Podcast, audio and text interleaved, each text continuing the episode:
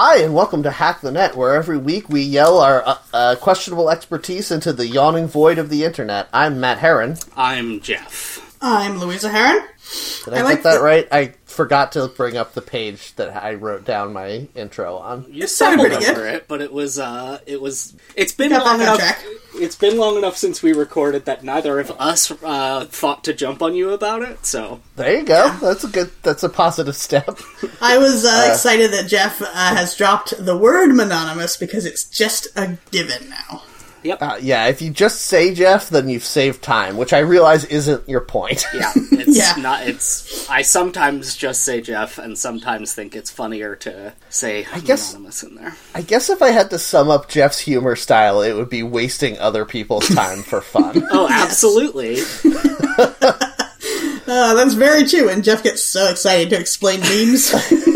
yes. Uh, I did that. I did that sincerely this morning because in I our saw Discord, that. because one of our friends was uh, said, "I don't get it" about a meme. The funny Yes. thing is, you could have answered her question with one word, and instead it was like 45 word paragraph.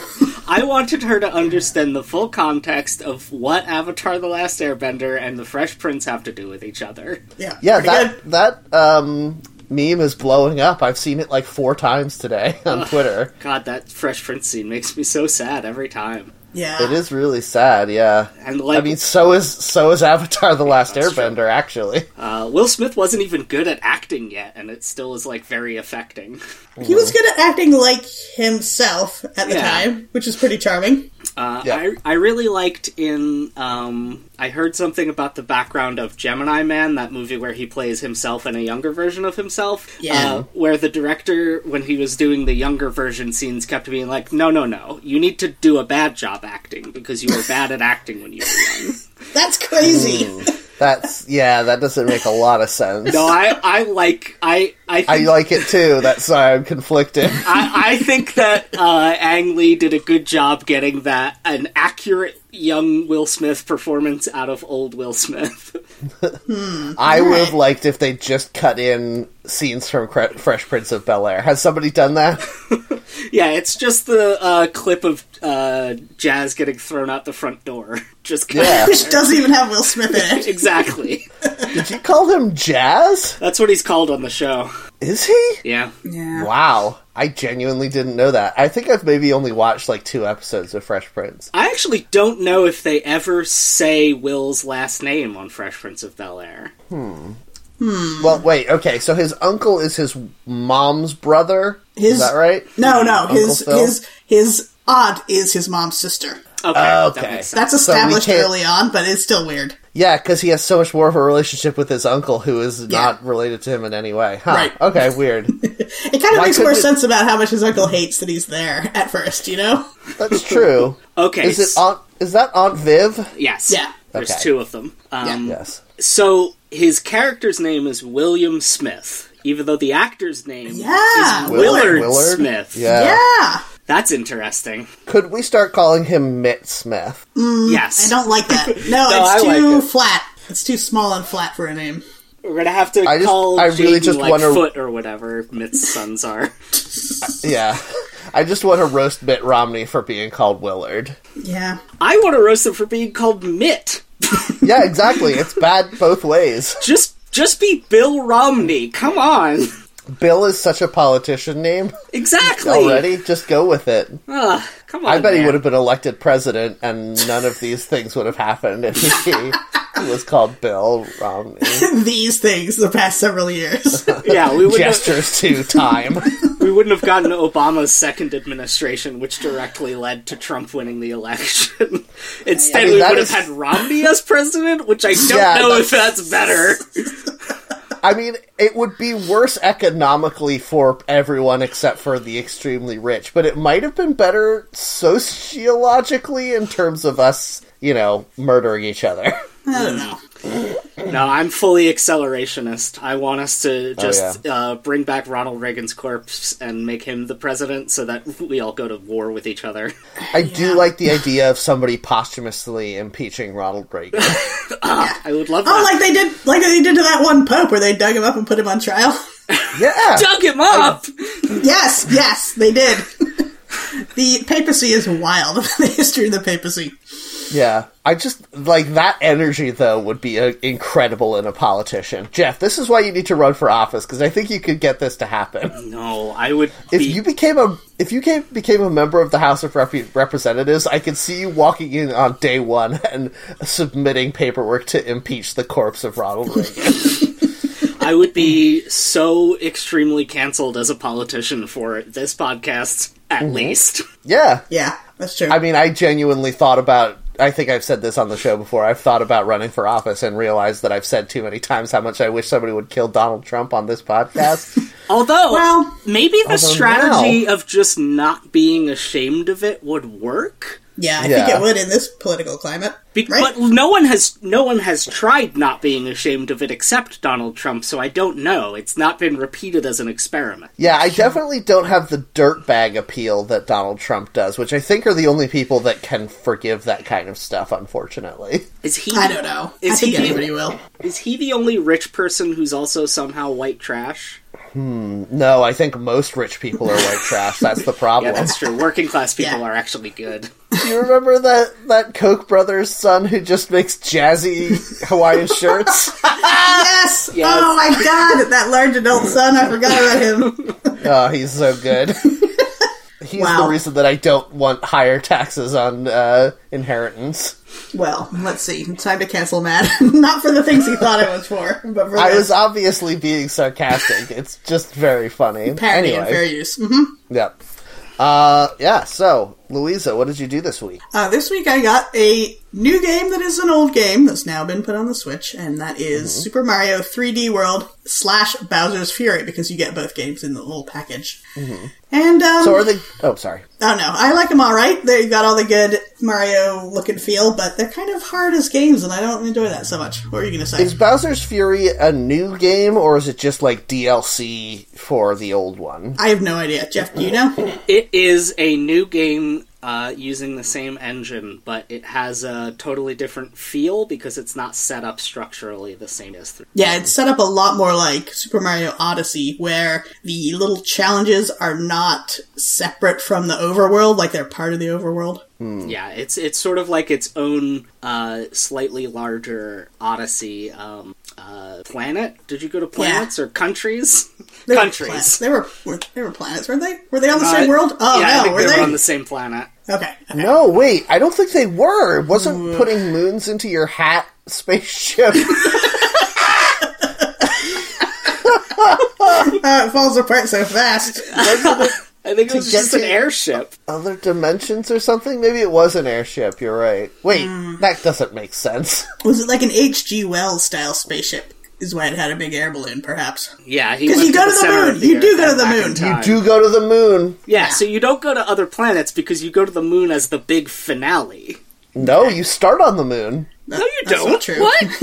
You start Where in do you that. start? You start in Halloween Town with all the hats. You're in like a weird space crater, though. It's not Earth. yeah, it is. No, it's, it's, Halloween it's- Land. It's, it's Purple Grass. Town. Yeah. We can't No. stop here. This is Hat Country, and then Mario leaves.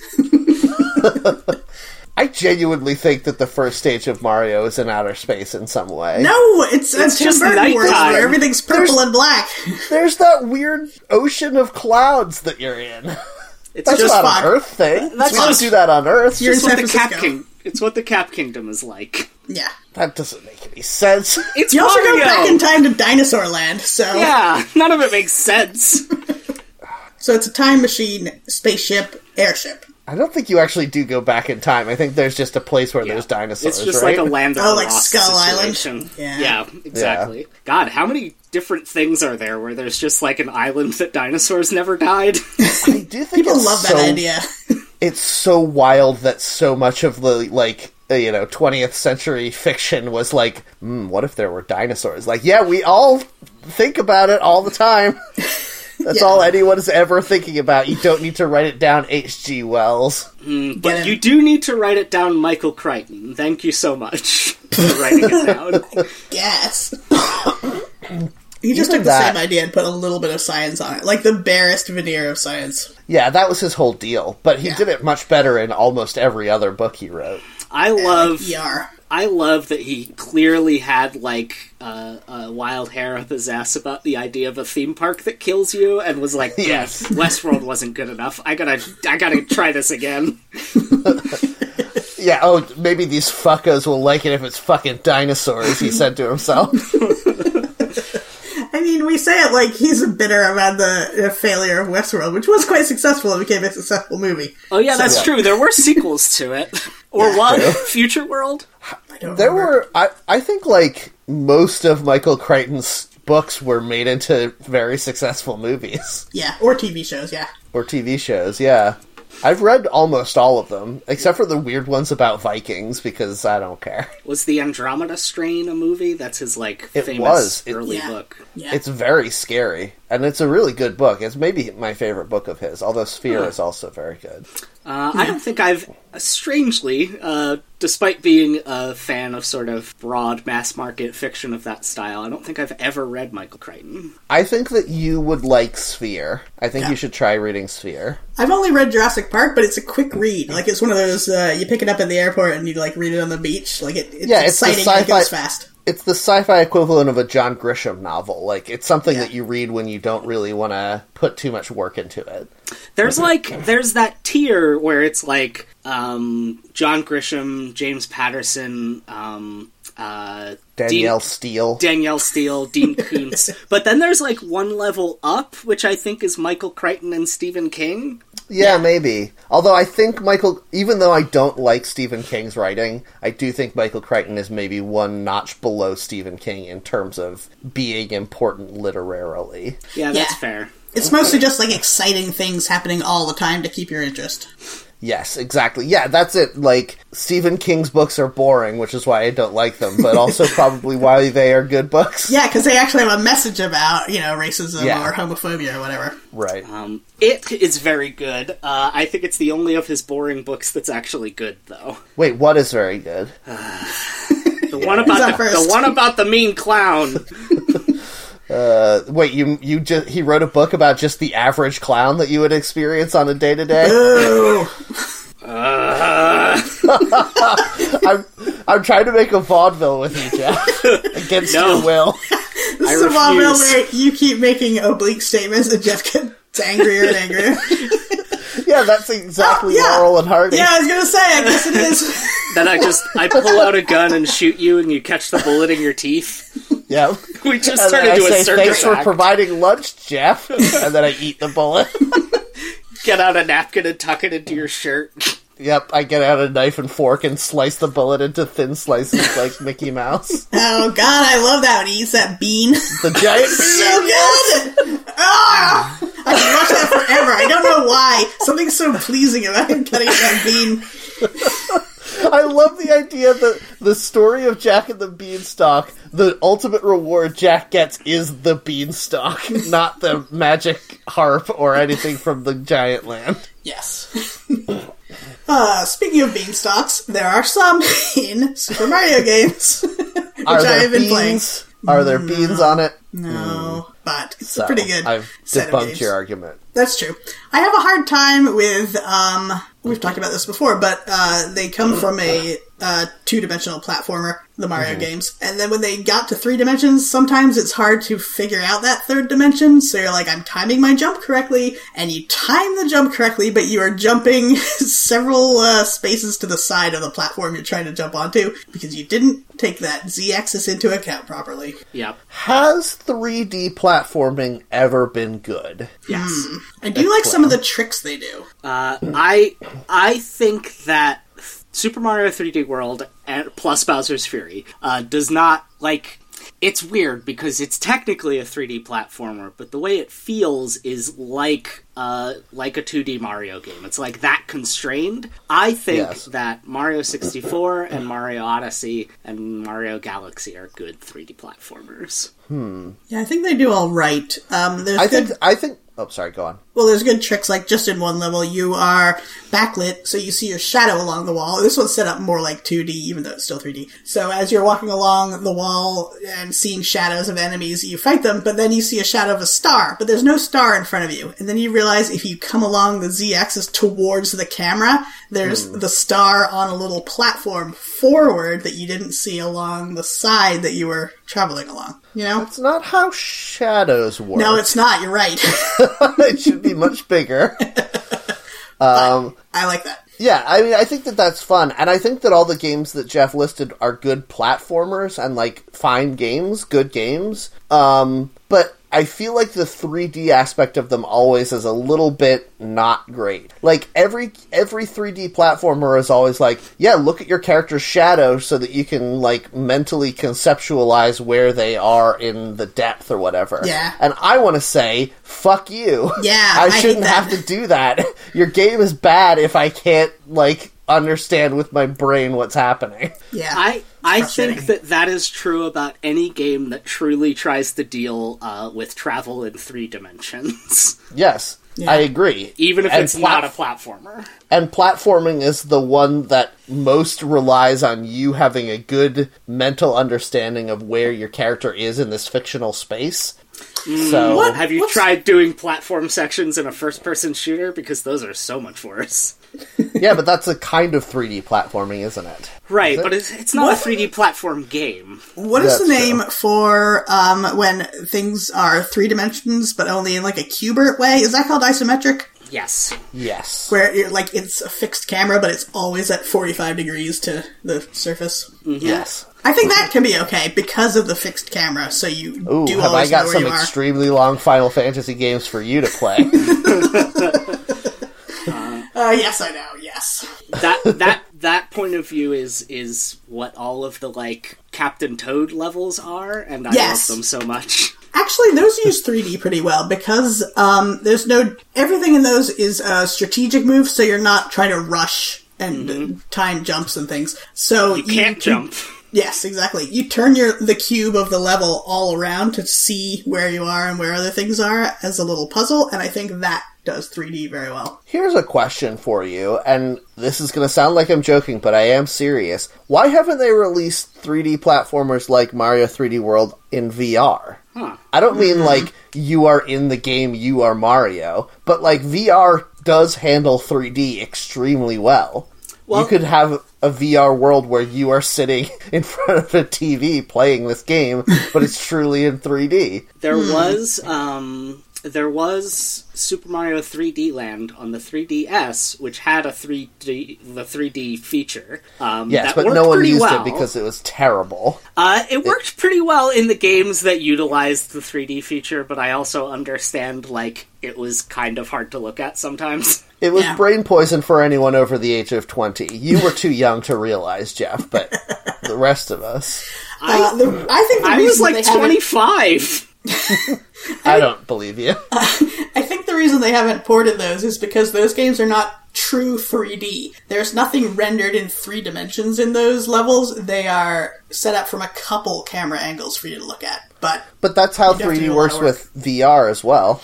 oh, is it okay? I feel like it's, It's not. just showing each of your eyes a different camera angle of the same thing. Yeah, I mean, I guess that's okay. It would be nice to see ones that are truly rendered in 3D, which is more like what Captain Toad does. But you Hmm. don't see a whole lot of games like that. Yeah, but either or both would work very well in a. Somebody should create a like 3D arcade platform where you could where you are in a virtual world that is just a computer with a or, or a TV with a console attached to it, Yeah. and you can put cartridges in to play every 3DS game or whatever. Yeah. uh, so 3D World, it's kind of what you expect. It's a smaller game than I thought. It didn't take me very long to get to. I'm on the seventh world. I haven't beaten that yet, but that's like Bowser's Carnival kind of world. Did you ask Nintendo for a refund? I feel like I want to because it was sixty dollars for these two games, I Can't fucking believe that. and they are not worth sixty dollars. Ah. I sat down and 100%ed both of them in less than a week, but I had a good enough time that I don't feel bad about spending the money. Uh, well, that's good.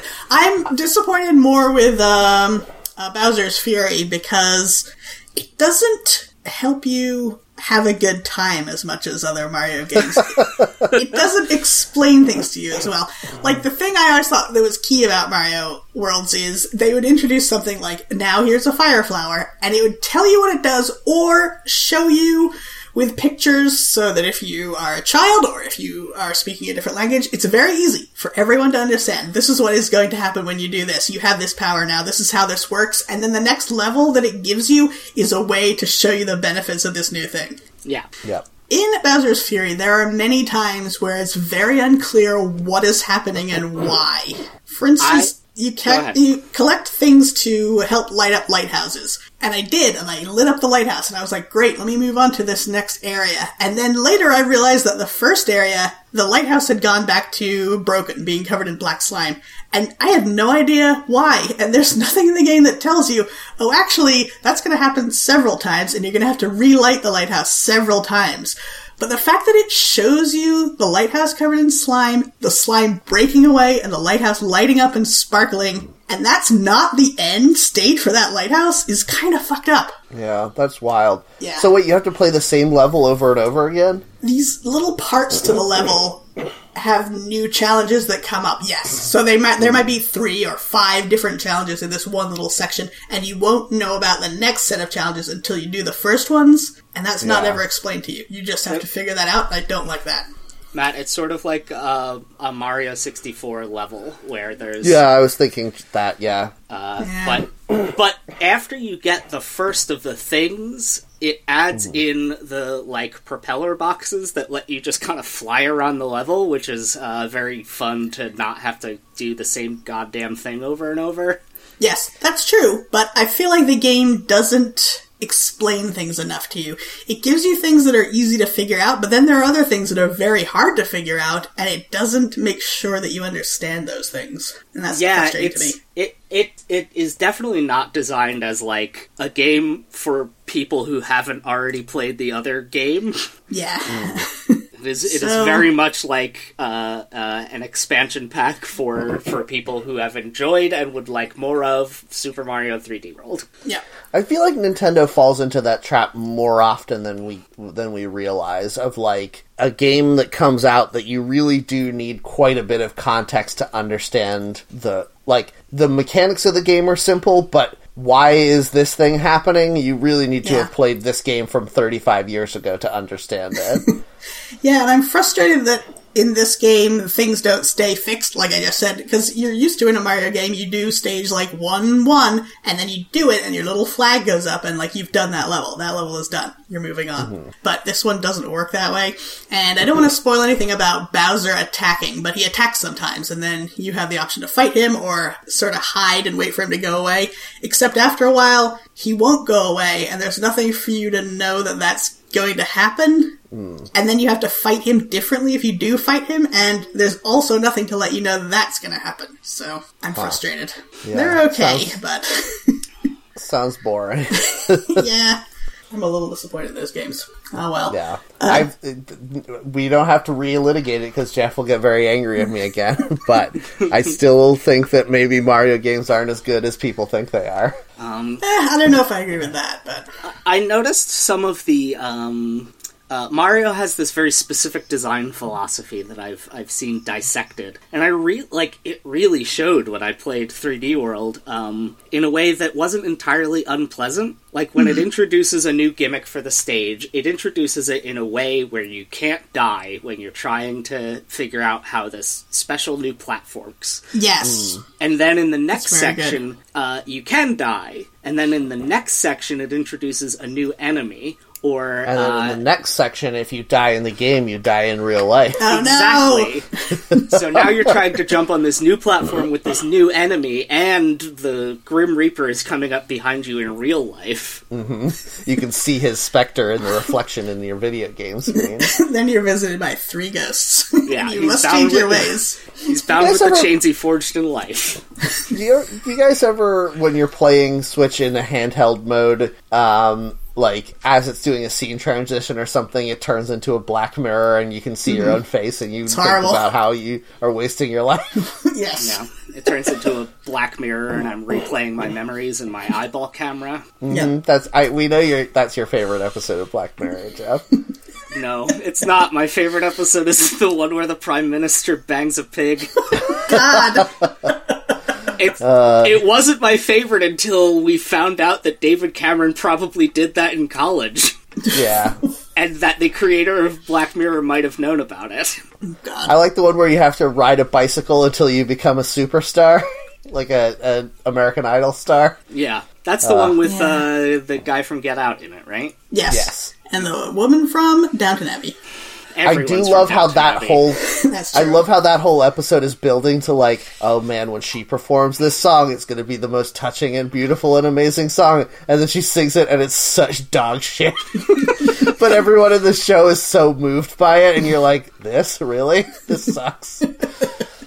Uh, anyway, we've gotten far off track. Jeff, what did you do this week? Uh, I played a. Um, I'm going to touch on this game briefly, and then we'll, we'll talk about obviously the Pokemon Direct. Um, I played a game f- that I've had for the Nintendo Wii U for a while, and I thought that it had been ported elsewhere, but it hasn't. So I played it on the Wii U, and I realized the reason it hasn't been ported elsewhere is because, uh, well, I should say, it's called Affordable Space Adventures. Uh, the Wii U gamepad is your like spaceship's control panel, uh, where you like redirect power to the systems uh, and like switch things on and off, and it's too much to be able to do with just buttons. So I and in addition to that, like uh, you can tilt the ship with the the motion control like a little bit. Um, Is this like the Among Us challenges where you just have to do quick little uh, puzzly things? Uh, I would say, hmm. No, not really, but Okay. it, it has a, I guess, a similar feel. It would be like if you had Oh to my god, do- I was thinking Last of Us for so long there, Louisa. and I was like, I, what the fuck are you talking about? Is there like those, uh, what are those things where you have to press the buttons, quick time events to Oh. kill mushroom zombies? Okay, I'm sorry. It's a it's a 2D side scroller, and uh, each level is like a little environmental puzzle where you have to get your spaceship to the other side. But there's stuff like uh, robots that will uh, attack you if they detect too much heat, so you have to switch to your electric engine instead of your fuel engine. Ah, or ones that'll uh, attack you if you make too much noise, so you have to like turn your engine off and drift past and stuff like that. That's pretty cool. Yeah, uh, it was very fun and very enjoyable. So if anyone has a Wii U that they're willing to inexplicably hook up to their television again, like me, because I'm an insane person, uh, give Affordable Space Adventures a shot. But And if you want a Wii U that you could hook up to your TV and want to give me like $50, then let me know. Oh man, uh, Wii Us I think are gonna start to get become like because there's not that many of them because nobody bought them, but Yeah. people are starting to want them for to be emulation machines because they Ah. can play literally every Nintendo game up to and including the Wii U, um, excluding like Virtual Boy. Um, Yeah. Oh So- man, someone needs to make a Virtual Boy VR simulator. Fuck, that would be cool. they have it. I have an emulator on my VR headset, and I played uh, Oh, really? what, v- Mario VR Tennis, Wario the Land. only one. oh, Tennis one? Oh yeah, Yeah. the Wario Land one is good too. the tennis Um, one that nobody remembers and has no new characters in it. no those Yeah. new characters. Uh, it was really cool. I, I liked it. Um, Hmm, I'll have to check that out. I, Yeah. I I know you are much more comfortable than I am with uh, Tampering. loading third-party illegal software onto your extremely expensive electronics. it's not illegal. It's just an APK for an app. Yeah, but like you have to crack the operating system of the thing. You Yeah, you don't say not illegal, but Nintendo will say we're not fixing your thing anymore because you were bad. like that. That me putting Android on my Switch. Yes, you're not supposed to do that. Uh, but it's like you could plug your VR headset into your computer, and it's just like, yeah, this is an Android tablet. You can install apps on it. Yes, that's true, but I feel like a lot of the time when I'm like, I'm nervous to do this, and you're like, no, you could just explain it this way. I, it sounds good when you say it, but if, you know, uh, Papa Facebook called me up and was like, hey, you really fucked up our VR set you got there, huh, bud? And I, I, I feel like I wouldn't feel super comfortable being like, no, my friend Jeff said it was okay. Maybe you've heard of him, the anonymous Jeff. Yeah. yes. oh, Oh yeah. they assume it's Jeff Bezos, and they're like, "Okay, yes, you can have whatever you want." Yeah, we hate that guy. Yep. Uh, so there was a Nintendo Direct for Pokemon. Uh, the 25th anniversary Hooray. of the series was yesterday, as we're recording this, and Yep. they announced um, remakes of Diamond and Pearl. But Yep. Unlike the previous remakes, they are attempting to like mimic the traditional art style, but in 3D. So they look sort of like that Link's Awakening remake. I feel like they are way like they put a lot of work into making 3D assets for uh, Sword and Shield, and now they're trying to milk it every way they can. Like that's what I know. Let's Go Pikachu and Let's Go Eevee were pre Sword and Shield, but clearly they'd already made a lot of the assets, and they were like, "We got to get more money out of these assets, you guys." The um, they originally made the most of the assets for X and Y, and then used the same assets in Pokemon Go and Let's Go, and then remade the assets for some reason for Sword and Shield, which is part Yeah. of why they didn't include every Pokemon. Yeah, which is nuts. Yeah, Um, it it's, it's a waste of time. yeah. it's all dumb, but also getting mad about it is dumb. So whatever. I never played Diamond and Pearl. Were those particularly good uh, generations? I enjoyed them. The problem is every Pokemon game, the plot is for the littlest of babies, oh yeah, of course. And it's so stupid and falls apart instantly under any kind of trying to understand what's going on. Some of the games are very fun to me and some aren't. Like I played either black or white and I only got like halfway through the game and I was like, fuck this. But I really enjoyed the one that came after it, the one before X and Y, Yes, X and Y. I Yeah. enjoyed that one very much. So X and know. Y. I don't know that I can explain why I think X and Y are better, but like. I, I played the original Pokemons, and then I didn't play any other ones, I think, until X and Y. Mm-hmm. And I went back and tried to play some of those ones in between, and I was like, I don't think I missed anything with this, actually. Yeah, it's weird. Uh, so for me, the there's an aspect in the first two generations, the like Game Boy, Game Boy Color games, that is not present later, which is sort of uh, a resource management aspect where like you have to make sure you have enough items to get to the next town, but if you fill up your bag, you're not going to have enough room for any cool items you might find in the cave.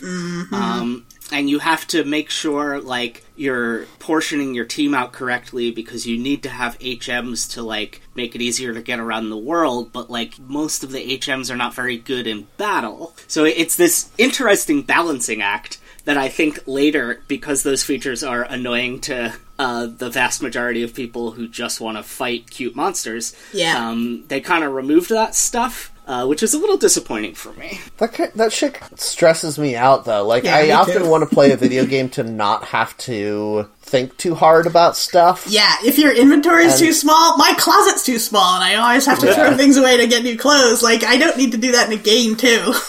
I uh, I I finished Dragon Quest XI last night and I discovered very late into the process that I wanted to platinum it. I didn't get quite there, but I was only 3 or 4 trophies away. But anyway, um as I was going through it, I realized and I I confirmed it online. There are zero missables in that game. There is nothing that you can go past that you can't go back to get later, which is wild considering that the entire planet is Yeah. remade four times in that game. yeah. I think they did a really good job of that. Although I'm disappointed that I am one shy of the quests. There's one quest I didn't finish, and I got the me- I got the medal saying you finished all the quests. I'm like, well, Yes. what the shit? I didn't get the medal finish all the quests because they they changed it for S because the last quest is a real fucking son of a bitch and it's the reason I decided not to platinum the game because literally I spent 35 hours trying to get it and I was like fuck this actually fuck this quest and fuck this game. Is that the gambling one? It is, yes. I did that one because I found out the secret, but I can't do a different one because you're supposed to do it after the game, which I thought meant after the whole game, but now I realize, having finished the game, that's not what it meant. so I have to go figure out how to do it. I, now I need to know which quest this is. This is the one about finding the special angel essence are at the world tree, and it's like only someone who's saved the world would be able to do this. Oh, yeah, I did that one pretty quickly. Okay, Yeah. I got it. I didn't even look for it because I'm like, after the game, I got it, but now I've beaten the game, and there is no after the game. Yeah. I mean, you saved the world tree like so many times in that game. Yeah.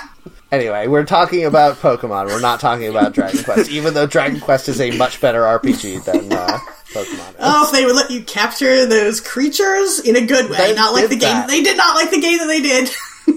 yeah, I- yeah, the but they did good. do it.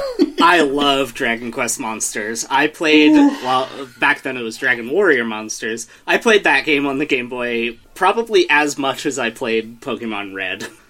Um, it just was like infinitely generated levels, and when you bred the monsters together, the parents would you wouldn't have them anymore, but you'd have a like much more powerful, completely different variety of monster. Ah, delightful. Weird.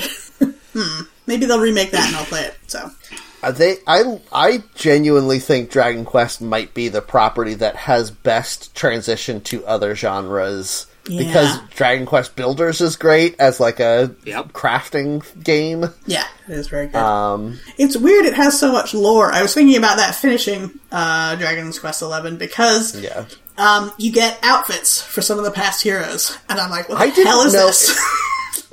Who the hell is this guy with a bandana on his head? I don't know.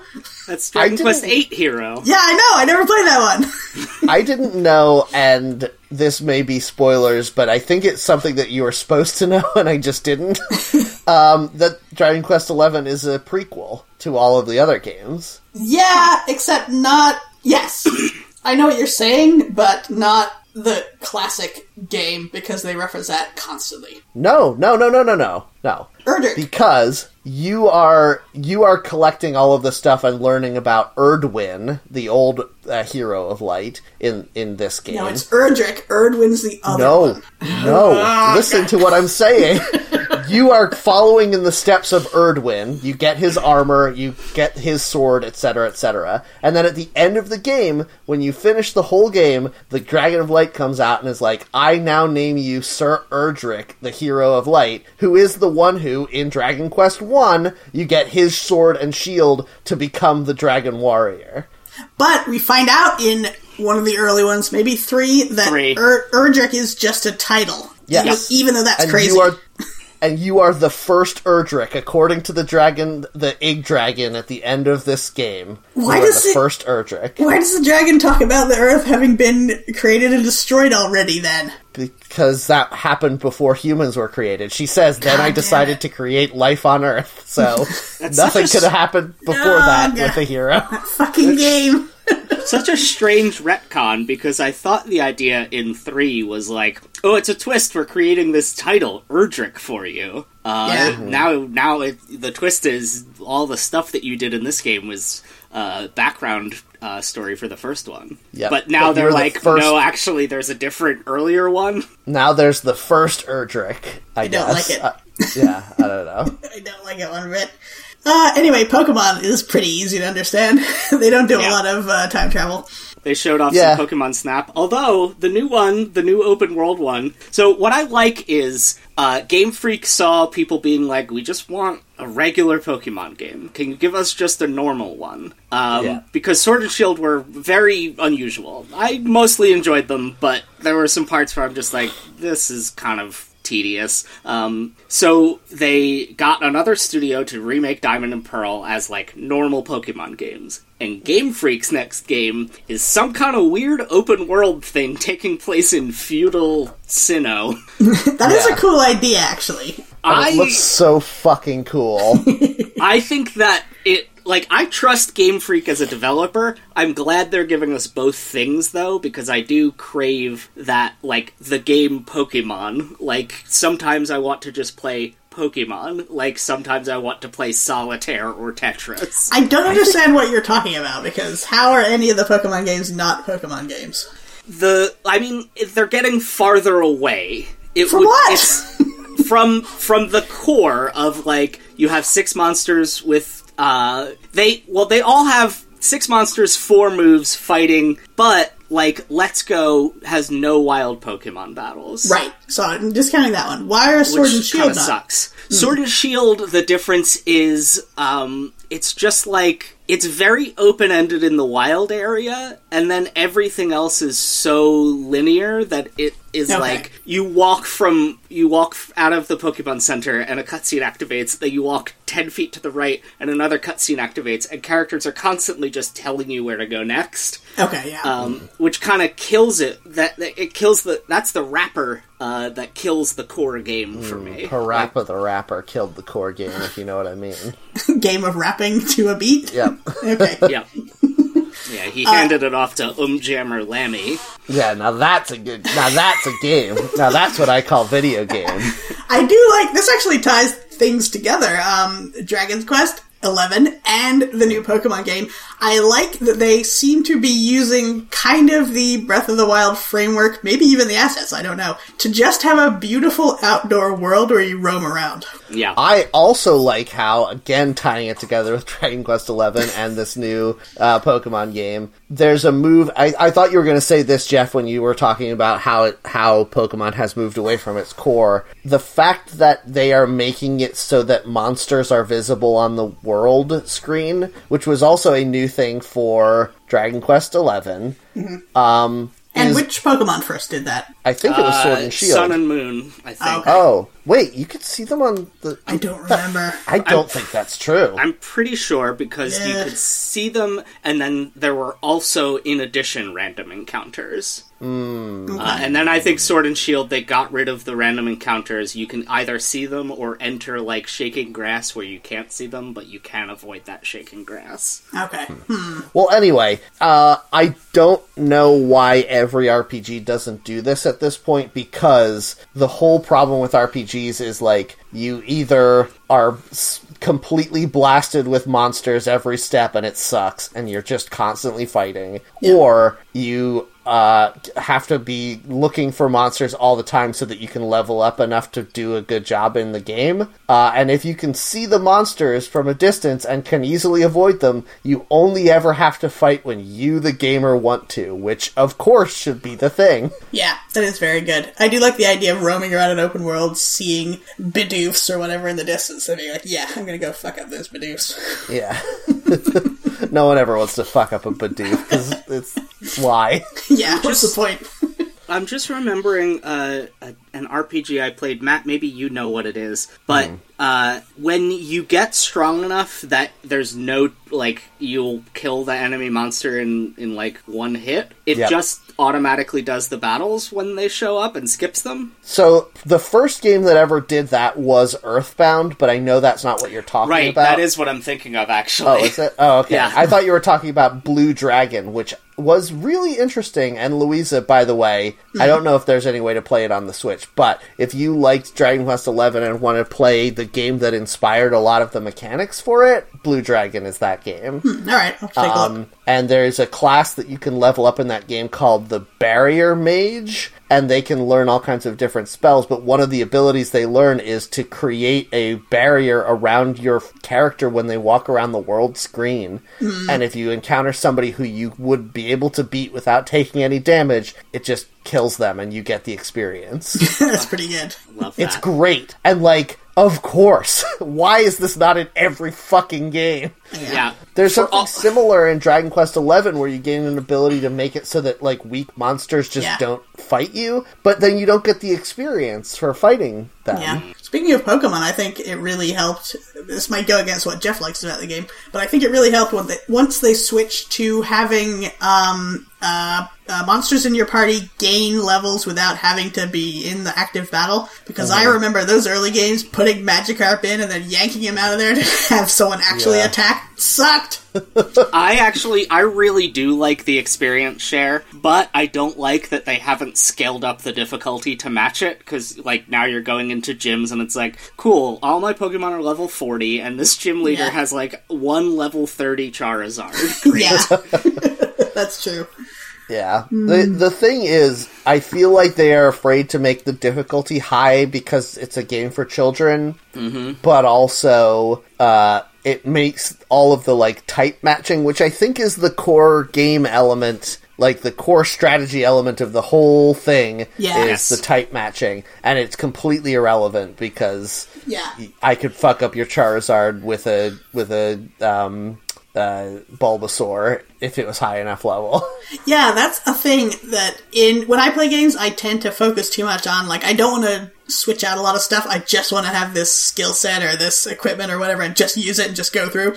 And I don't think that helps me really uh, get the best out of a game, especially a game like Pokemon. So I just tend to stick with exactly the same Pokemon and then just build up to high levels and just use them all the time. But when I've tried to be like, okay, so if I'm going into this gym and I'm, I have I have some Pokemon. I have a bunch at level like 60, but I have some at level 30, and this gym is level 30, and they're the right type to fight this gym. What if I use those? That would be fun, right? It never works out. It's not No. fun. they don't win. I don't like that. It's never as fun as going in with a non-type specific Pokemon that's level 80 and just Yeah. fucking ruining the gym leader in one hit. I exactly. remember, I remember one time I beat all of Pokemon Red with uh, like level 38 Blastoise, and everything else was like level 10. yes, I did the exact same thing except with Pokemon Blue. Good stuff. and I, what I, I mean, what I love about Pokemon is you get to play around with uh, these weird systems that interact, right? Uh, so there's like a game to go through, but you kind of have the freedom to build your team however you want, and you can really mess with stuff. Uh, but I, I think they've trimmed a lot of that out. Yeah. Pokemon taught me uh, a lesson that I still use in every RPG today, which is that when, like, throughout games, you often get a bunch of shit that will help you to improve a character's stats, you know, little skill seeds or skill, uh, you know, whatever, boosters, and Potions. potions, whatever it is. um, only ever use those on your main character. Why on earth would you use them on anyone else? That's stupid and crazy. Yeah. Uh, Like- that's what I like about Pokemon is none of my Pokemon feel like the main character, not even my starter. I but disagree. you have to yeah i disagree entirely i always have my starter in there until they reach level like 99 Yeah, there's your starter, there's the legendary once you capture them, and then Yeah. there's maybe uh, a type of one that uh, complements your other groups, and like Mm-hmm. the fodder we call them Well, there's one like like I remember Honedge in X and Y, I think it was. Uh, Yeah. Where I was just like, oh, I, I kind of like this guy, and he seems pretty powerful for the attacks I want to do, which is almost always straightforward attacks, which this steel type is very good at. And Yeah. so that one just became one of my favorites, and I just worked that one up to a really high level. Um, I usually feel obligated to keep the starter on my team. The um, the like usual something you catch early. Usually the bird Pokemon that evolves twice because that is like the best thing that you can get early in the game. And then um, yeah, those are the like two I feel obligated to keep on my team until I beat it. Yeah, I don't. I I'm- don't usually like to keep the legendary. i'm very happy that one thing that they've changed about the pokemon series that i've only seen people positively uh, talking about is that you no longer have to teach like moving around the world moves to pokemon in order to do them Yeah. because that Yeah. fucking sucks. Yes. Why did they think you've only got four skill slots and you're going to use one to be able to break rocks on the world map? Fuck you. yeah, I um I think that that was something that they just kind of kept in because the first game was designed around it. They did not Yes. design most of the other games around it. No, it's bullshit. Terrible. Makes me so mad. But I'm gonna Um, pl- play this new game, this uh, uh, game of the past. It sounds pretty cool. Yeah, I the idea of being able to throw a Pokeball at a Pokemon without fighting it, like just that you see around, looks awesome. A wooden Pokeball. Yes. Matt, what'd you do this week? Okay, well, so we took a really incredibly long time talking about other stuff, so maybe Yes. we don't want to get too deep into this. But um, I have a uh, an elliptical machine that I've set up in front of my TV upstairs in my loft, uh, and in order to encourage us to use it, Jen and I have been watching movies and taking turns on the elliptical during the movie, uh, which is a nice sort of way to incentivize yourself to exercise. And we decided because Jen hadn't seen most of them to watch all of the live action Batman movies except for the Adam West one and I guess the ones that are mostly about Superman. so, so- did you uh, start with the Michael Keaton Batman? We did, yes, which is one that Jen had never seen and many times said, "Wait, what?" Yeah. I think wow. I would have thought she would have liked this because of Tim Burton and his weird his weirdness. Well, we talked about this a lot while we were watching them, and what's funny is i i the first Batman movie, no one trusted Tim Burton to do a good Yeah. job, as you can tell by the fact that like there's the scene at the end where the Joker is dancing with Chase Meridian, nope, Ver- Vicky Vale, Yeah, The devil in the blue moonlight. yes, pale uh, moonlight. Pale Moonlight, yes, Damn. um, no, he's dancing with uh, Vicky Vale, and they're on top of a clock tower, and Vicky Vale, for some reason, is like draped over his arms like a rag doll or like a, a marionette with its strings cut. so it's a it's an insane clown with a knife dancing with a woman in a pretty white dress who can't move her body. And I turned to Jen and said, "Did you know that Tim Burton directed this movie?" because yeah. Um, it's extremely Tim Burton shit. But Jen's response was, "Yeah, but why is she limp? Like, I thought she was they- gassed or something, wasn't she? wouldn't that be great if that was the thing? But no, there is no indication at all." Why she's suddenly un- incapable of moving her body, other than Tim Burton thinks this is cool, and maybe it gets him horny. I'm not sure. I'm not sure. Maybe they cut some scenes. I don't know. Yeah, I'm certain they did. But watching the movie, you can see little glimpses of Tim Burton Yeah. stuff, but most of it is clearly like, no, you have to do a Batman movie. Yeah. They threw that out the window with Batman Returns. He's like full on murder circus. Here we go. Holy shit. Yeah. The fact that the fact that the scenes the fact that the penguin who has no connection to circuses whatsoever all of his minions are insane like circus people. It's Yeah. not even just freak show people because that would make sense. Mm-hmm. But it's not. I think there's one bearded lady, but everyone else is like acrobats and like Yep. dirt bike riders and stuff. It's He so had to weird. get he had to get all of that Joker energy out that now that he had like a blank check to make a sequel. Yeah, it's really a shame that he couldn't have. Because that would have been great. If the Joker in the first one had circus themed thugs, that would have been incredible. Yeah. Instead of, I guess, hip hop themed thugs. It was the 80s. I I know. I, I, it's hard to forget that. Uh, I dislike both of those movies a great deal. Here's the thing, though, and you're not going to like this. I think Batman Returns might be the best one of all of them. It is pretty good. I do remember it. It's so good. It's so interesting. The depiction of Catwoman is maybe the best depiction of Catwoman they've ever done. And I can agree with that, and I barely uh, remember anything about the movie. and what's interesting is looking at it now through a modern lens, you forget how I mean, I'm certain this wasn't something that was scripted, but rather something Michelle Pfeiffer brought to the table because she's a very good actress. Um, you genuinely see uh, Selina Kyle go through like the emotional response to the trauma of her boss trying to kill her Yeah. uh, in like a way that is so real that it's a little bit disturbing to watch. Yeah. Um, then she's a badass with a whip, so it's all okay. Well, no, but that's what's interesting is like there are lots of moments where you're like, oh yeah, she's a badass with a whip, she's okay, but then you still see her like doing all of the things that people who suffer genuine trauma do. Yeah, that's true. It's really interesting. Like, there's the part where she and the Penguin get together to like intim- to frame Batman for killing the Ice Princess or whatever. Jesus, what? yeah. yeah, it's a Tim Burton movie, all right. yeah. Um, and and she thinks they're just going to like kidnap her, but then the penguin pushes her off a roof, which is the exact same thing Christopher Walken did to Selina Kyle earlier Yeah. in the movie, and she like freaks out and gets really upset. I mean, I think they could have done more with that, but I do appreciate like she is a criminal, but she's only a criminal because she's dealing with this, and when she's reminded of her trauma, it's not good. Yeah. Yeah. I think So- it's a good movie. I'm It's surprisingly great. I I really like uh I, I think I posted a video about this in our Discord maybe um where or no I think Louisa was ranting about it how the Mar- the Marvel superhero movies are so chaste uh, Oh, right, and have yeah. like Oh, no yes. horniness to them Yeah, which Yeah. upsets Um, me.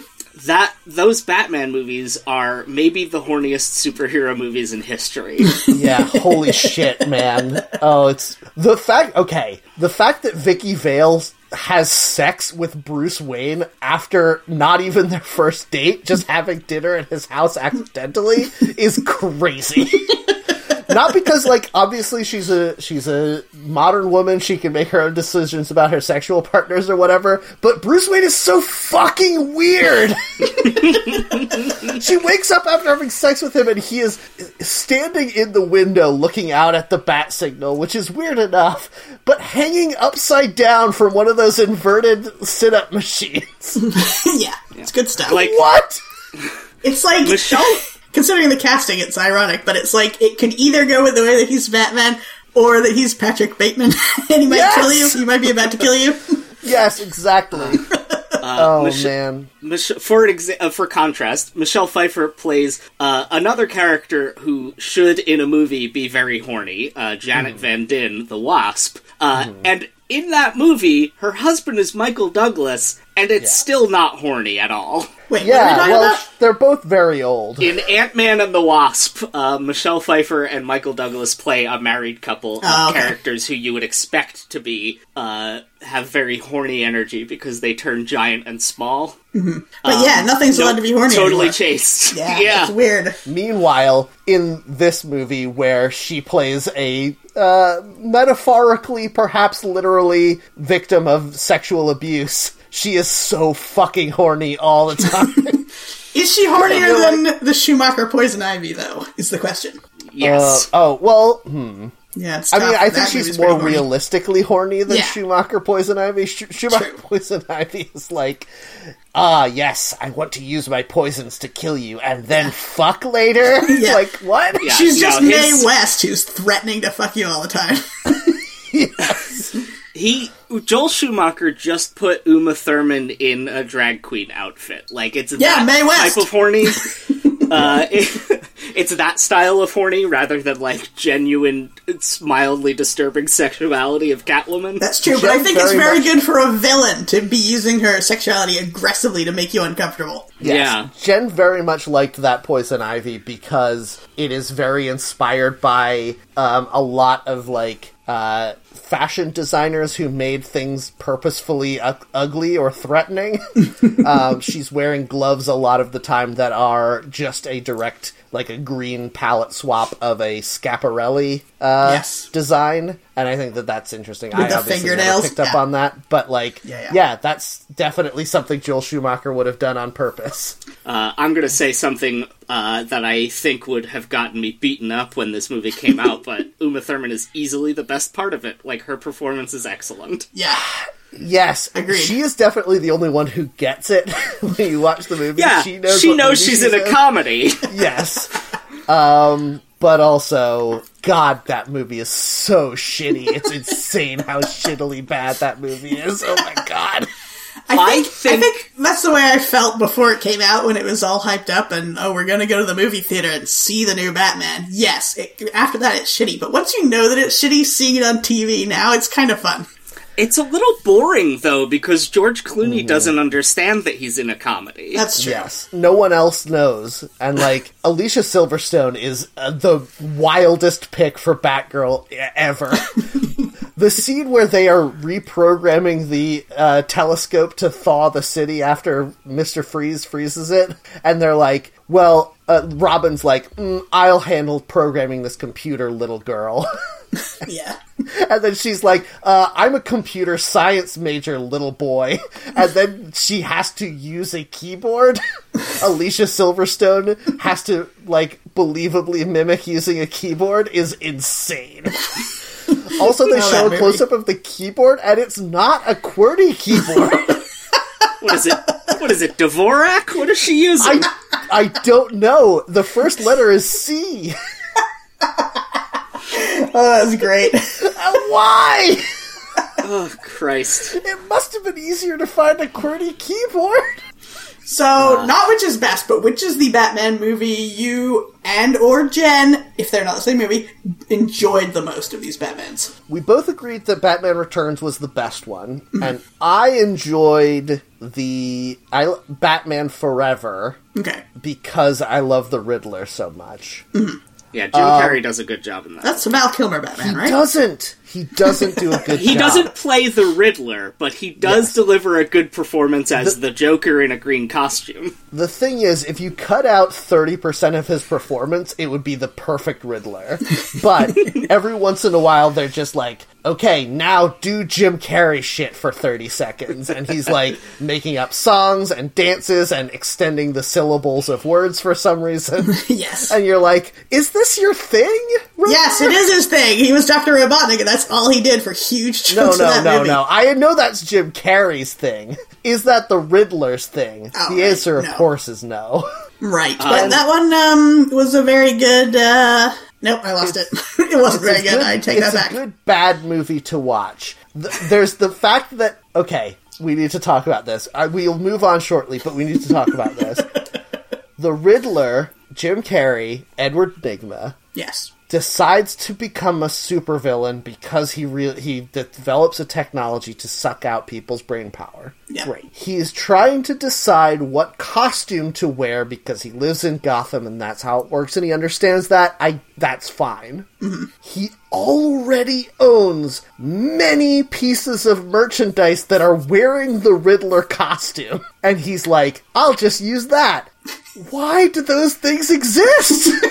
Was there Why a is there already Riddler? merchandise for the costume for the character you haven't become yet? Maybe there's another Riddler and he's taking out the mantle. And they never talk about it. He owns a fortune telling machine with a guy just wearing the Riddler costume in it. oh man, Uh, delightful. it's good. Why? It's very good. I do like that the guy in the fortune telling machine doesn't have legs because he's like a, you know, just a torso or whatever. Yeah. And the first time you see him wearing the Riddler costume, Jim Carrey is just wearing green tights. Mm-hmm. and in my mind, he just took the outfit off of that fortune teller and then realized there were no pants. It's very good. Um, it would have been good to see him watching TV late at night and seeing the Matthew Lesko infomercials about getting uh, money from the government and being like, see, oh, that yeah. would be great. That would have worked. Um, Matt, did you re- did you revisit the Christopher Nolan trilogy? Yes, we did. Uh, which Jen had has not seen. We we have not finished yet. We haven't. Um, Jen had not seen Dark Knight Rises, uh, and we are halfway through the Dark Knight. And Jen was like, "This movie is boring," Oh no! and I was like, "You're right. I think it's it was my favorite of that trilogy, but she is absolutely correct that it is the boringest movie because so much of the movie is people sitting in interrogation rooms being like, mm, but you know, the mafia does this with their money. And then other people being like, yeah, but that's illegal because of statute 478B. And then another person being like, 478B, we could apply that to this legal rule. And you're like, is this a fucking Batman movie? yeah, I love it. Oh man, I love Batman just talking about like uh, uh, the bullet trajectory means that they violated the tax code. no, that that is at least Is it ethical to tap into people's phones or not? Who knows? That is at least tangentially It's fine. It's fine. related- If, it's ethical if Batman does it once.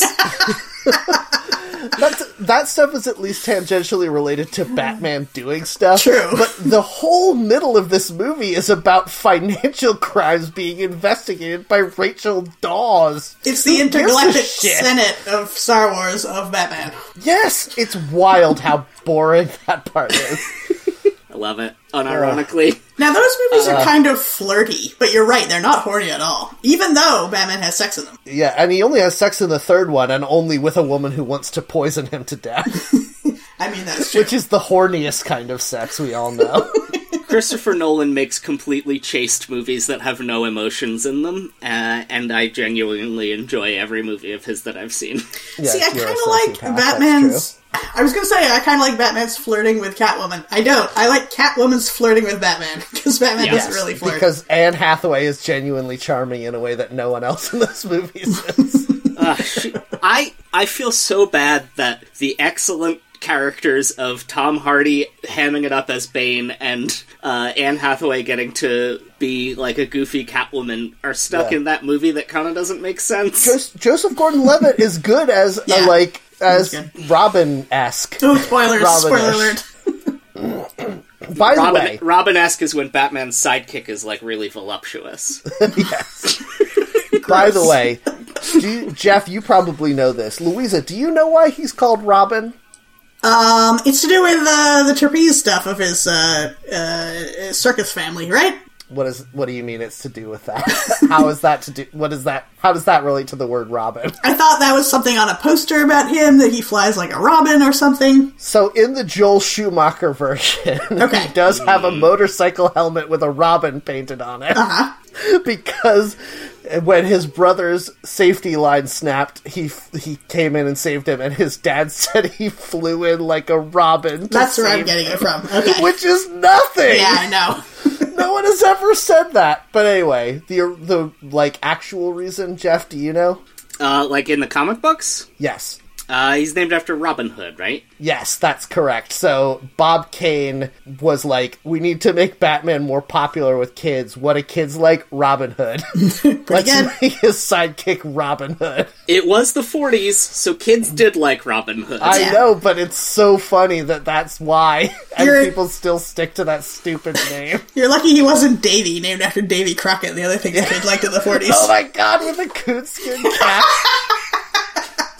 Oh, that'd be great. Goofy.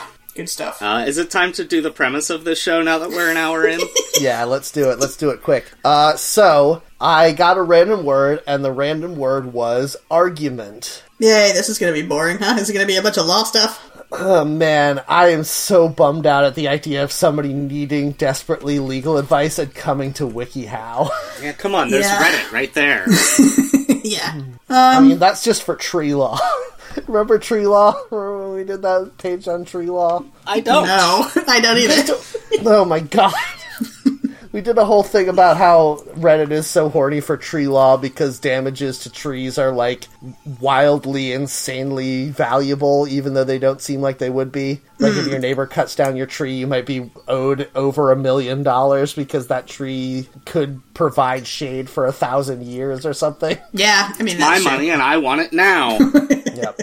Anyway. Um, yeah, all these are. Well, I mean, a lot of these are about law stuff. Closing argument, opening argument, write an argument. I feel like we can cover all of the law stuff with one blanket advice, which is to like go second. First of all, I don't know if they let you choose what order you go Oh, in, yeah. but if you at the, go at the second, coin, if you win the coin flip, choose to go second. Yes, Yes. absolutely. and then when uh, the other guy or girl finishes their argument, you get up and you go, "Men and women of the jury, you could believe all the things my colleague just said," and then you win instantly. Yeah, you do the jerk off motion while you're saying that.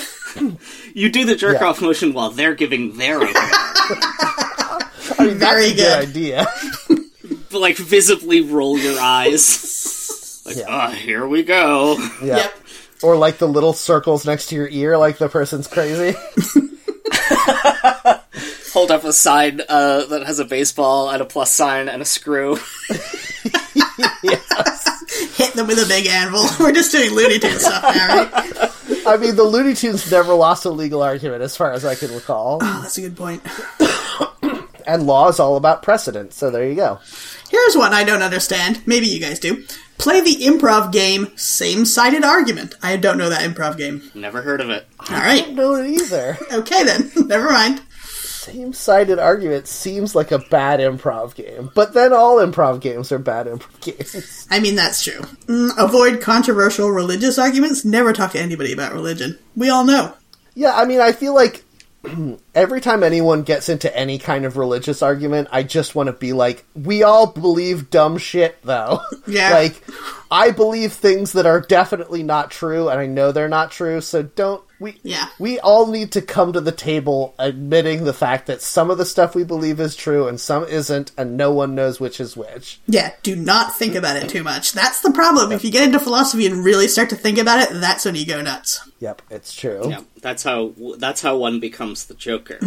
Yes, mm-hmm. exactly. He's just a guy who took a philosophy class and thought about it too much. Yep. Uh, how to escape a circular argument? You need to summon David Bowie to uh, get the puppets to stop harassing you. That's everything that happens in the labyrinth, right? yeah, pretty much. Just All devolves these- into a circular argument with harassment puppets. all of these ones about how to resolve arguments, the answer is stop talking and walk away and go do something else. Yeah, I don't think I've ever been in an argument. I mean, I I know that there are some people in the world who are much better at holding grudges than I am, but I've never been in an argument that the next day didn't feel like I just want to be over. I just want it to be done. Yeah. Yeah, speaking of the opposite of that, there's one how to save an argument for later. I don't think you can. if you can be like, all right, I'm not mad about this now because I have to go to work, but in eight hours I'm going to be mad about this all over again. I don't think you can do that. I don't know though because I've definitely gotten into arguments before with people where they'll be like, "Hey, like, could you, you know, rinse your dishes before you put them in the dishwasher or whatever?" And I'm like, "Oh yeah, sorry." And then instead of it being over, them being like, "This is exactly like when you borrowed my car that one time 4 years ago." And I'm like, "I don't think it is." And why didn't you yell at me about this then? Yeah. I don't Uh, want Matt- this to be the thing anymore. Why have you been transcribing all of my conversations between me and my mother? I mean, I just it is wild to me that I do believe there are some people in the world who keep like a file of facts in their mind of all of the things anyone has ever done to wrong them, so that when that one thing happens that starts an argument, they know what to refer back to. It just seems like so much effort. Here's here's the other part of that though. Not just for arguments, but for other things in life. I'll mention something to someone about themselves and they'll be like, "Whoa, why do you remember that?" And it's like, I don't know how to not remember it, so I don't know how to not remember the arguments. Uh, yeah, I don't get a choice in what things I remember and don't remember. I think there's a difference between remembering things though and like throwing them in someone's face, which is I I, mean like I think that if if you remember it and you're like, "Hey, like could you rinse your dishes?" and then they're like, "Oh yeah, sure." And then you're like, "Just so you're like just so you know, like every time we have spaghetti, you forget to do this. Could you do this in the future?" That's that's a different thing than being like, "And also you wrecked my car, asshole." Like, well, that's a we already did that one. That's guess. a different thing and unrelated to this. You just want to say more things to make me angry. Hmm, well, they're just I already won you a replacement car by keeping my hand on the car the longest in that mall contest. Mm, I don't like you saying keeping a hand on a car, Jeff, when there's a name for that and it's way better. what is the name for that? Hands on a hard body, Jeff. Oh, ew. I know, it's so good. Matt, I just think those people already know how to save an argument for later, and the problem is Yes. that you don't know yet. No, I that's what I'm saying. Like, I feel like this person, whoever wrote this question, was like, every time I argue with my girlfriend, she always remembers all these things that we were supposed to argue about before.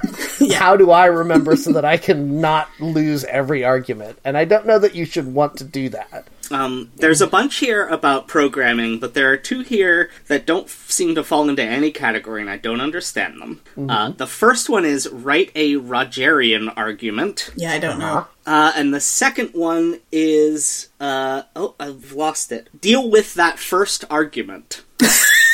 What does that That's mean? got to be a relationships thing, right? Like Yeah. the first time that you and your partner have a fight. yeah, that must be. Uh, and I guess yeah. I will say break up. yeah, why not? Here's Life's the thing: short. just fucking do whatever you want to do, whatever occurs to you in the moment, and if it works out, then your relationship is saved. If it doesn't work out, it's over. It's too late. Yep. Uh, yeah, don't have arguments. Yep. Oh, there we go. Or or I mean, here's what I will say as genuine advice for whenever you get into an argument with anyone ever is your your body, your like lizard brain is going to immediately jump to how do I like fight back against this person? And if you can quell that part of you and instead really listen to what the other person is saying and try to understand why they feel that way, you will be able to win every argument. That's also how you can escape a circular you- ar- argument. you will be giving them the thing that they are that they want like anyone who's arguing in good faith the thing that they want is for you to listen to them and understand their point of view even if you don't agree Yes. if you just do that immediately they they cannot argue with you anymore Yeah. I, I think that it's it's hard because like most of the time I I think I've developed a reputation as being someone who likes to argue. I hate to argue. I despise it. What I uh, I I just have in the past, and I think I've mostly gotten over this, but you know, not always. Some some days are bad. Uh, I have a compulsion to uh, tell people when they're wrong, and I hate when people are wrong. Uh, And so you also that I- you often believe that someone is wrong when they're just stating an opinion. Yes, that's true. I'm perfectly willing to argue about dumb pop culture things, although Yes. for the most part, I really uh, I've shifted to I just want pe- I I want to know why someone finds like a movie I don't like interesting. Yes. Like if someone's like, "Oh, I've never uh, I've never seen Star Wars," I'll be like, "Oh, I wonder why." Uh, While are you interested cle- in seeing clenching it? your fist so hard that blood drips out. yeah, I just want to know Oh, why. Okay, louder and louder. no, I I'm gen- like I'm genuinely interested. Like because it's such a big cultural force. Like, did you just miss it? Did you intentionally avoid it? Yeah. Do you want to see it? I'm interested to hear your opinion as someone seeing it for the first time 45 years later. Yeah. yeah, um, that type of stuff. Uh, and it's it's so much more productive when someone likes something you don't like to be like, oh, why do you like that? Tell like explain to me what things you like about it so that my opinions can expand. it does it does it it's a lot harder to do it the other way around when someone is trying to tell you that something that you genuinely enjoy is bad Yeah, like you with Mario. yeah because it's hard I, I mean this happens to me fairly often because i love trash and it's hard to separate a person saying i think this thing is bad from them saying i think that you are stupid for liking this thing yeah. um, Yeah. and and that's not sometimes people do mean that and those people suck. But i think it's okay to say like huh well i i like it even though you don't find merit in it but that doesn't mean that i'm a bad person. Yeah, I think a lot of people um, get into a mindset probably when they're young uh, and they stick to it because I hear teenagers do this all the time. That if they like something, is this it's- skateboarding? Is this a skateboarding trick Yeah. Uh, if they like something, it's a kickflip, and if they don't, no.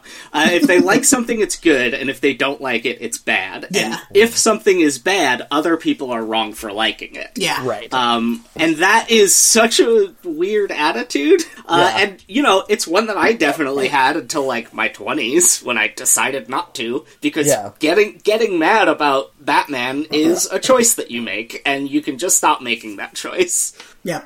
Yeah, and Yeah, if you I- are able to stop making that choice and other people are like, Batman sucks, you shouldn't like it, and you're just like, well, that's your opinion. If you can honestly believe that, you are coming out the winner in everyone's eyes. yeah Yeah, like okay. I mean, I still like it. I don't. Yeah. It doesn't. It doesn't bother me if you don't like Batman because it doesn't make it any less enjoyable for me. Yeah. Yeah, when when Jen and I first started dating, I have a Back to the Future poster on my wall, and uh, like after several months, Jen admitted to me that she didn't like Back to the Future, and she was like, "All my previous boyfriends were so mad at me when I said this," and I was like, "No, I get it.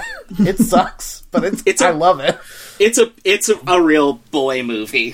Hey, I love Back to the Future. Fuck you, Jeff. You like a one of- lot of things that are one of the traditional boys. boy things. I mean, that's true. I will say one thing I think that worked out well for the way Matt and I were raised is things were really not divided along boy girl lines for us.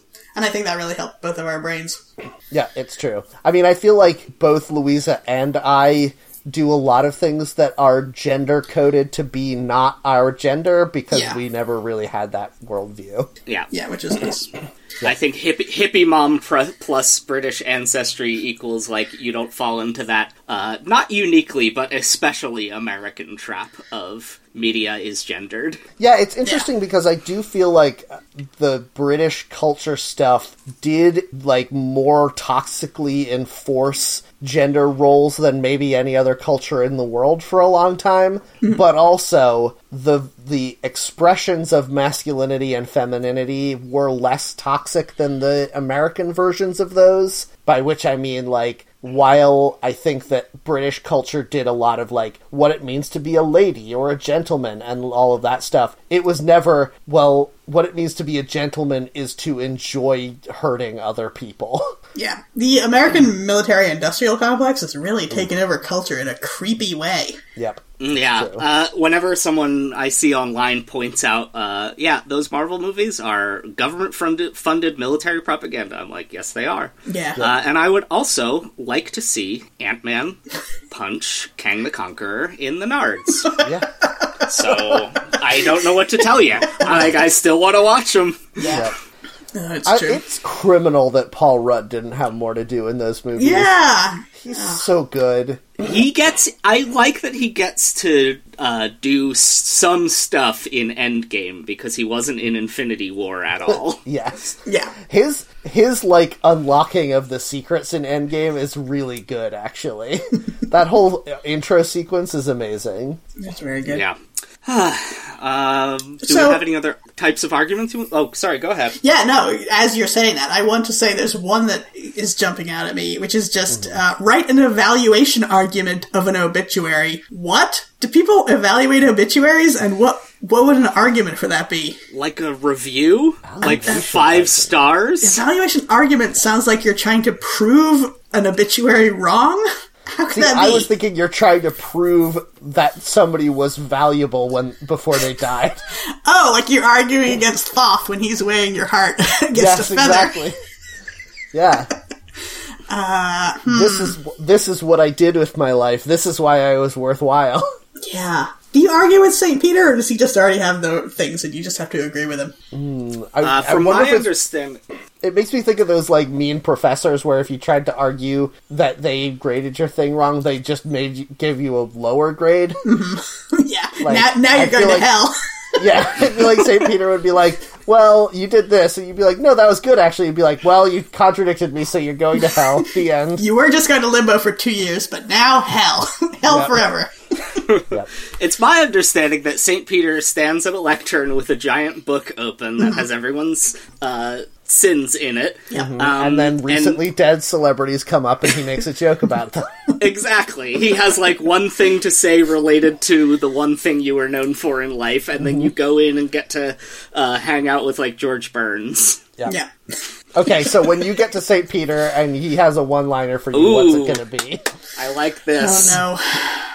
My Uh, fear is that it would be something that doesn't make sense to me, and then the entire rest of my existence in heaven, I'd be like, "What? Do people think that about me? What was that?" and you just you don't know. That's how you secretly know that you've been to hell. yeah. I love the tricky secret hell that sometimes Yeah. comes Yes. up, especially in the Twilight the- Zone. I do think it makes me so fucking mad when Twilight Zone does the stuff where it's like, "Ooh, the the real hell is the fact that you get everything you want." Like, fuck off, Twilight Zone. yeah, no, it isn't. uh, I I love the idea of you get to the pearly gates and Saint Peter just like makes a surprised face at you, like, oh, uh, yeah, I guess, come on in. You're like, wait, wait, what was it? And he's like, no, That's- no, go ahead. no, it's it's fine. I don't think it's a mistake. Uh, and then that's And then- hell for you. and he does that thing where he maintains eye contact while writing something in his book. what are you writing in there? No, no, it's fine. There's nothing wrong. Go ahead. Why is my Why is my name on the R's page? He puts a he like pushes a button and whispers into a little microphone as you go through. it's fine, no problems. Yep. Oh man. Uh, yeah, I think that the argument is for uh, making sure that an obituary is bad. That's weird. That is That's a very thing weird. I want to do. I don't know. I tried to Google it and could not find anything coherent. Uh, I'd like. I think we should finish on. Does anyone have anything else that they really want to get to? I don't think so. Okay. I think we should finish on the one here that I think the internet really does need to know, which is the answer to the question how to win every argument using logic. Oh god. Here's, Yeah. here's the answer to this, and here's the answer that everyone needs to hear. You can't, and you shouldn't, Yeah. so don't. If you are trying to win an argument, you have already lost because you're participating in an argument. And also, anytime anyone says, mm, well, your position doesn't work because of pure logic, they are lying and they are not arguing in good faith, and you should stop arguing with them. Yeah, everyone's logic castle is built on sand because it's all our mm-hmm. soft human brains putting all our biases and specific informations into it. Yes. If you make a logical fallacy in an argument and somebody points it out and you're like, oh, you're right, let me form a new argument, you are doing good at arguing. If you are. You always assume that your argument comes from pure logic and everyone else's doesn't, Yeah. then you are a libertarian and you should probably go fuck yourself. yes. Yeah. Um, the thing that took me a long time to learn that is absolutely true, and you will never convince me otherwise, is that being nice to people is more important than being correct. yes, that is absolutely true. Yeah. And that's a, like, that's good. Yeah, and it's not logic based, it's feelings based, because we are feeling creatures. We are not computer machines, so you shouldn't be arguing from a basis of logic. You should be arguing from a basis of making sure both people feel good at the end of it. Yeah. And that's way easier. You don't need to Yes. learn any laws of logic. Just be look at their face. Do they are they doing a crying face? yeah. then stop. And also, you gotta look at what you want to get out of an argument. If you think we should fund uh, libraries more and this person thinks you shouldn't, you're not gonna get them to agree with you by just shouting them down with a bunch of statistics. Like, what do you want to get out of this argument? You want them to agree with you about libraries. So you try to work in what they think is the problem or what they would like to get out of it, and you can maybe reach an agreement that way. Mm-hmm. They're only going to dig in if you're like, no, statistically, this number and this number. Yeah. And It's it's really important to recognize when the person you're arguing with doesn't want to Yes. argue, they want to waste your time. That's Yep. bad faith, yeah. Learning to recognize Which bad is- faith, important. Most arguments. True. just start with an ad hominem attack. Be like, "Oh, this person's this person's a stupid asshole, so I'm not going to argue with them," and you mm-hmm. win. Yeah. Good, we've solved arguments. Yep. If Yep. look at their Twitter bio, if they have anything in there that you don't agree with, then you can just dis- disconnect with them immediately. Mm-hmm. Good stuff. Yep. All right. Well, thanks everyone for listening to the show. Hopefully, we've taught you a lot about how to argue in a good way. Is there is that possible? Is No. that Nope. No. well? The thing we learned was don't ever argue with anyone because it, it's a waste of time. Yeah. So if you so don't argue with me when I tell you to go to iTunes or whatever podcatcher you use and rate and review us and tell all your friends about the show. Uh, and if you want to get in touch with us to to ask us questions or suggest words for us to use uh, in future episodes, you can tweet at us at HackTheNetPod or you can join our Discord Discord to talk to us by going to uh, by by messaging us on Mastodon. I'm on Mastodon at Matt Heron at mastodon.online. Mastodon.social slash at JeffJK. JeffJK on Snapchat and Instagram is where you can find me. Uh, Matt, did you den- mention the Discord? I spaced out for a I second did, there. yes. I did cool. mention the Discord. But you still should join the Discord because we do have really good uh, discussions with our fans on there. I like that, Jeff, you said you spaced out, and I believe you, but then you also, on autopilot, did giggle a little bit when Matt accidentally said discard. I I think I was probably giggling at whatever I was distracted by. you saw a butterfly outside the window. yeah. and I was like, is this a book? Uh, you can find me on Mastodon at Louisa at mastodon.xyz. Alrighty, well, thanks everyone for listening to the show. Uh, please come back next week. In the meantime, we are your net nannies. Don't read the comments. Do your job!